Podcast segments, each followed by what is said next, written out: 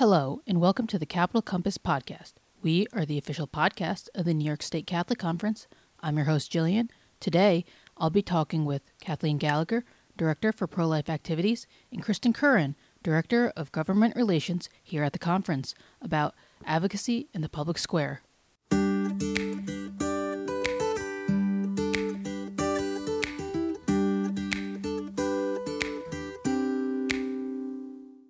Before we get to our interview, I'd like to update our listeners on something new we're bringing to the podcast. During the legislative session, we will begin our episodes with a brief update on what is happening in Albany. So, without further ado, here is our very first Legislative Minute. Welcome to the Legislative Minute. I'm here with Dennis Poust. Dennis, what can you tell us about what's been happening with the legislature? Welcome to the Legislative Minute. I'm here with Dennis Poust, Executive Director of the New York State Catholic Conference.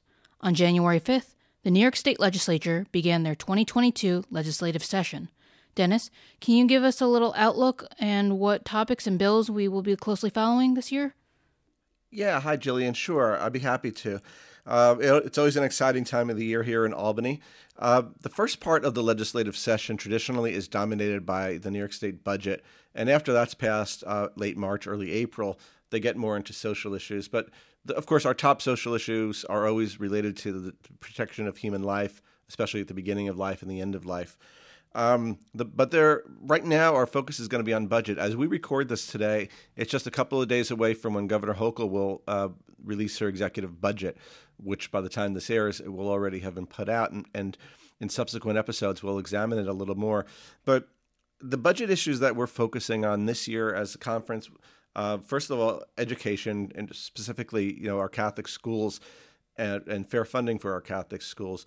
And we're asking the governor to include um, an expansion of, of the existing health, safety, and security grants that our schools are eligible for to address capital needs. I know a lot of Catholic school families uh, know well that you know maybe their school needs a new boiler, a new roof, new filtration system. Um, so that's an important uh, budget priority for us. And then, of course, the human services arena and just quickly, you know, uh, expansion of programs for refugees and and, and immigrants. Uh, we're looking for an expansion of the child tax credit. There's always a need for more affordable housing now more than ever, and also rental assistance for New Yorkers, especially during the pandemic, and a badly needed cost of living adjustment for our human services workforce, including those who work in our great Catholic Charities programs. Uh, every year, uh, these uh, colas seem to be pushed off another year, and uh, it's getting harder and harder to recruit and retain good workers, essential workers who have really stepped up during the pandemic. So that's the immediate focus going into uh, the next couple of months for us. Thank you so much, Dennis, and we'll be right back after a brief message. Are you interested in staying up to date with New York state legislation pertinent to the Catholic Church? Do you want your Catholic voice to be heard? Sign up for the Catholic Action Network by going to our website at nyscatholic.org slash action-center or texting CAN to 50457. Again, CAN, C-A-N, to 50457. And we're back with Kathleen Gallagher, Director for Pro Life Activities, and Kristen Curran, our new Director of Government Relations here at the conference. On January 5th, Kathy uh, officially announced her retirement, and Kristen recently joined us at the beginning of the year. So, Kathy, with you set to retire soon, um, after working for the conference for almost four decades, how do you feel? Well, um, I feel happy and excited and joyful because I know this is the right time in my life to step down and try something new. Um, that said, I also feel a good sense of relief um, because it's difficult to shoulder the weight of protecting every human life on your shoulders for so long. And I already feel some of that relief coming, so that's a good feeling. And I also feel proud of the accomplishments that we've been able to make in a state like New York, which is clearly hostile to most pro life activities. You've been here for almost four decades. How much has being a pro life lobbyist for the church changed over the decades? It's changed a lot. Um, it's changed a lot because of the composition of the legislature. It's changed a lot because of the new role of social media. um, you know, for so many reasons, it's changed dramatically. Like, there was a time early in my career where I could sit down with a lawmaker for 25 to 35 minutes and actually write a piece of legislation or draft a family friendly policy. I even sat down with some of our adversaries, the people working against us, to come to some kind of solution, some kind of compromise, you know, to, to make it work. Those days are long gone. Now I'm lucky if I get 30 seconds in a hallway with a lawmaker. And I don't know, Kristen, you might agree with me or disagree with me with this, but I think there's so much political theater now, right? It's all Absolutely. about sound bites Absolutely. and how is this going to yeah. play on my Twitter feed, you know, as yeah, opposed no long term anymore. It's all that short term sound bite, like you said. Yeah, and so that makes it um, even more difficult in a state like New York that's hostile to pro life issues.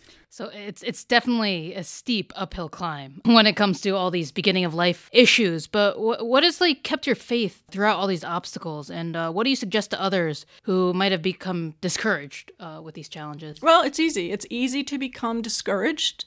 Um, I have banged my head against the wall so many times, I have bruises to prove it. And you become frustrated and angry and disheartened. Um, I get it.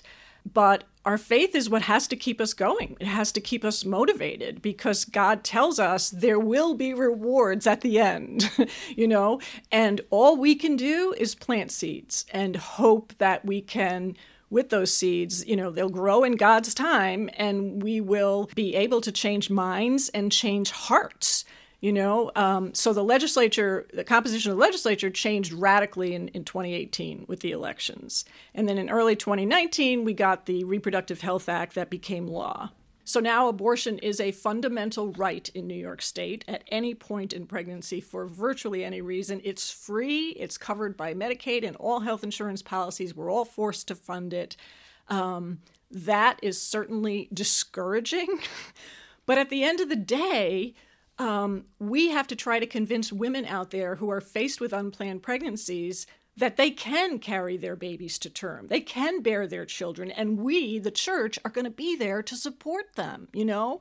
I mean, I really think we have to concretize our pro life commitment and make it real so that, like, every parish secretary in every parish in the state knows where they can direct a young woman who comes into the parish saying, I'm pregnant. I need help.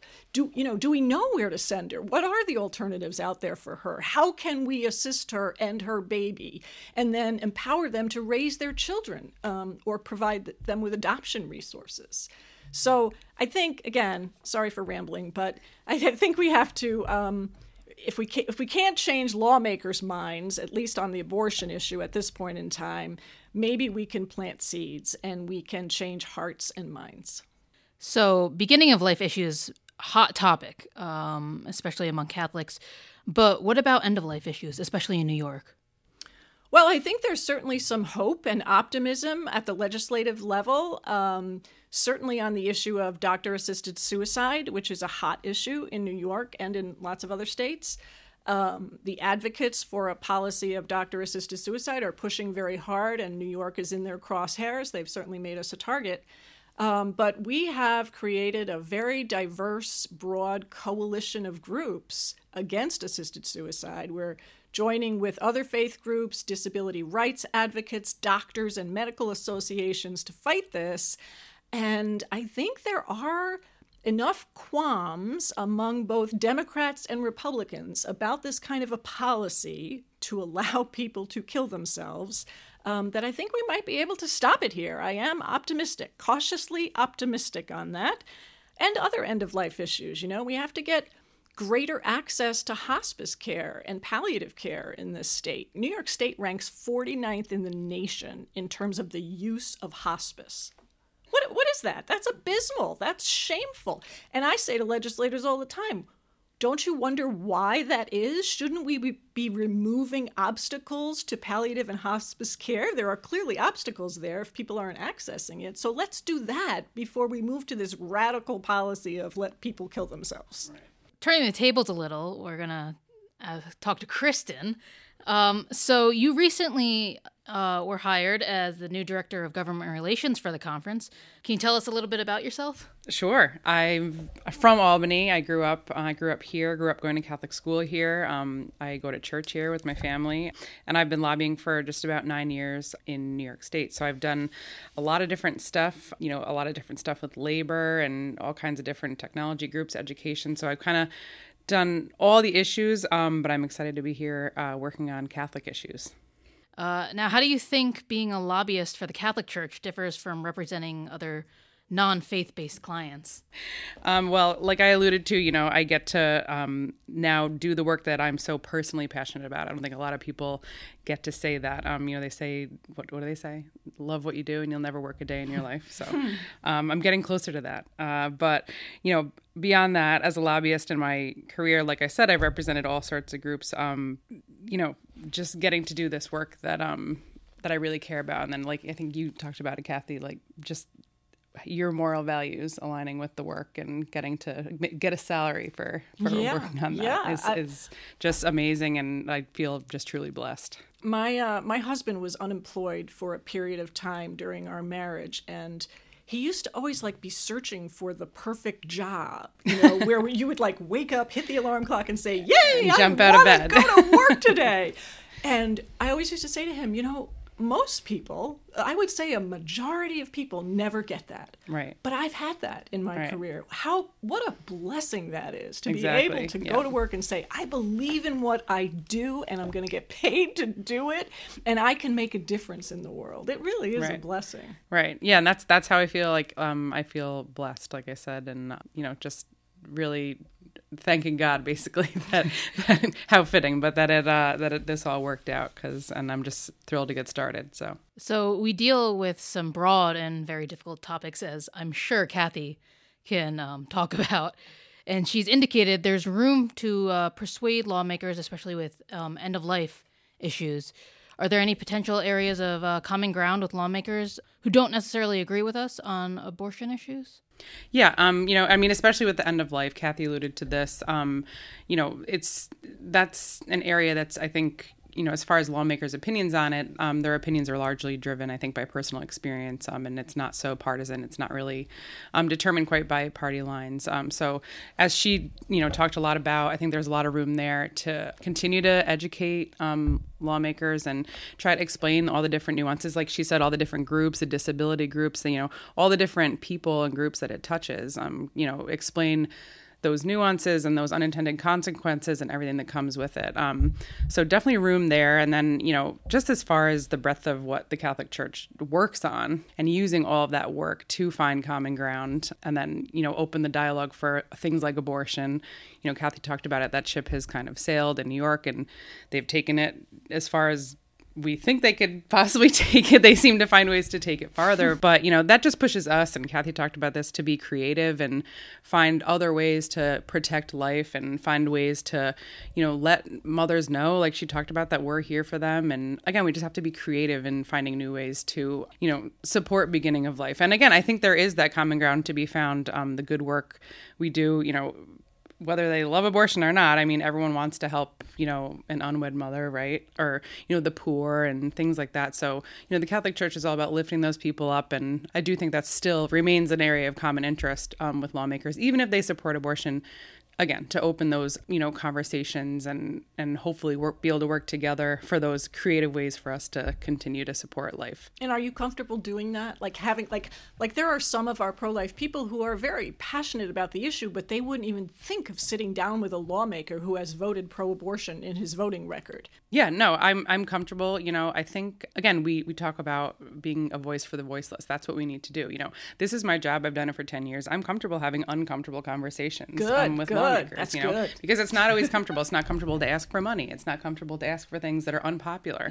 Um, you know, but I'm I'm good at this, and I I think I it is my calling almost, you know, as and this job and in a job that I love and am passionate about to to do those uncomfortable things and be that voice for the people that aren't comfortable doing it. I know how to do it. So, you know, and even if again they don't agree with it, there's there's people in the state of New York who, you know, are pro life and they deserve to have their their point of view um, represented and we and of course the unborn and all the other people that the Catholic Church protects deserve to have us doing that work for them. That's great because you know who else was uncomfortable? Jesus. Yeah. Jesus There was you go. uncomfortable. Exactly. But he sat down with the prostitutes and the tax collectors and all those people and he went countercultural. And that's what you sound like you're willing to do. So that's great. yes. You're in good company. Well, thanks, Kathy. So, um, as many New Yorkers know, in 2018, the legislature changed dramatically, and Kathy also mentioned that. So, with 2022 being an election year for statewide government officials and all of the state legislatures, do you think that changes the dynamic at all? Absolutely, yeah. That that always changes the dynamic. Um, you know, I can't believe it's another election year already. Um, I know. you know, we all remember that kind of when it really was shaken up, and it's just it's always a big year. Um, but you know, lawmakers are much more hesitant to take controversial votes in an election year. Um, they know they're under intense scrutiny from voters. I think today, and what's unfortunately such a sharply divided electorate, you know, with all these societal stresses we're facing as a state, as a nation, um, that scrutiny is even more intense. So, even though New York is deep blue, uh, depending on what area of the state they're from, especially electorates are going to be reluctant to move anything that tends to be like super controversial or divisive. And, you know, it remains to be seen, but I think end of life issues especially fall under that category for now. But definitely changing the dynamic and, um, you know, possibly in our favor. We don't know, but yeah. So, We'll be looking out for that. yeah, absolutely. All right. So I have a final question, both for Kathy and Kristen. How can the average Catholic listening help the church in its mission to shape laws that respect human life and promote justice? Well, um, the first thing we would recommend, of course, is going to our website, nyscatholic.org, um, and joining our Catholic Action Network, um, which is simple and free. And we don't bombard people with email messages too much, um, but we do send alerts when issues of importance are on agendas and we need people to contact their lawmakers. So that would be one good thing. Um, I would urge people to actually start a dialogue with their elected officials. I mean, you'd be surprised when I used to go out to the parishes and educate people. Most people don't know who their state assembly representative and their state senator is. You know, they'll say, oh, Senator Schumer. No, that would be your national senator, one of two. Um, once they know who their state senator and state assembly representative are, it's important to get on their mailing lists and find out what they're doing. They're supposed to be representing your interests as constituents. So let them know what your interests are. Let them know that you dislike a policy of doctor assisted suicide. Let them know what you favor in terms of alternatives to abortion. Um, so I would I would recommend joining the network, starting a dialogue with your lawmakers. What else would we recommend? Well, I think I, you know, I think you bring up such a good point about starting a di- dialogue with um, your lawmakers, your local people. You know, there's a saying, "All politics is local," and it truly does all start um, at this level. And you know, I think even on a personal level, when I felt kind of dismayed or um, really down about something that's going on, you know, through the government, I think your point is such a good one to just let your lawmakers know how you feel. You know, I think they they should at least know how people are feeling. It, doesn't all have to be signs and um, you know protesting and shouting people down. Like you can just this di- I think notion of a dialogue is is a really good one. And I think just the more people that know how people feel, the easier it is to have a conversation. So I think that's a really good point. Um, you know, and then yeah, again, just on this theme of the the local level just help out at your church. Again the church is trying to do all this good work and support people through through its work. Um, so just help out kind of at that grassroots level if you can if you have the time. Um, but definitely in staying you know again kathy said this too but just stay informed keep up to date on what's going on so that you can help in, in even these little ways. And they're not even little ways. They're they're really important so. Yeah, and we'd also recommend people civilize it. Yes, Always exactly. remember that Jesus calls us to generate light, not heat. um, and keep it calm, keep it rational and reasonable, because as we all know, the temperatures are very high in political Yes, discussions yes. today. We have to tone it down and set an example for others of how to have a dialogue on sensitive, controversial issues. people can have differences of opinion, but it's important to dialogue. Thanks for listening to the Capital Compass podcast, and a special thank you to Kathy and Kristen for taking time out of their day and coming on the show. We hope you enjoyed this episode. We'll be coming out with a new episode every other week. If you'd like to support the podcast, please share it with others, post about it on social media, or leave a rating and review. Don't forget to subscribe wherever you get your podcasts. And to catch the latest from the conference, you can follow us on Instagram and Twitter at NYS Catholic Conf and on Facebook at NYS Catholic Conference. Thanks again, and God bless.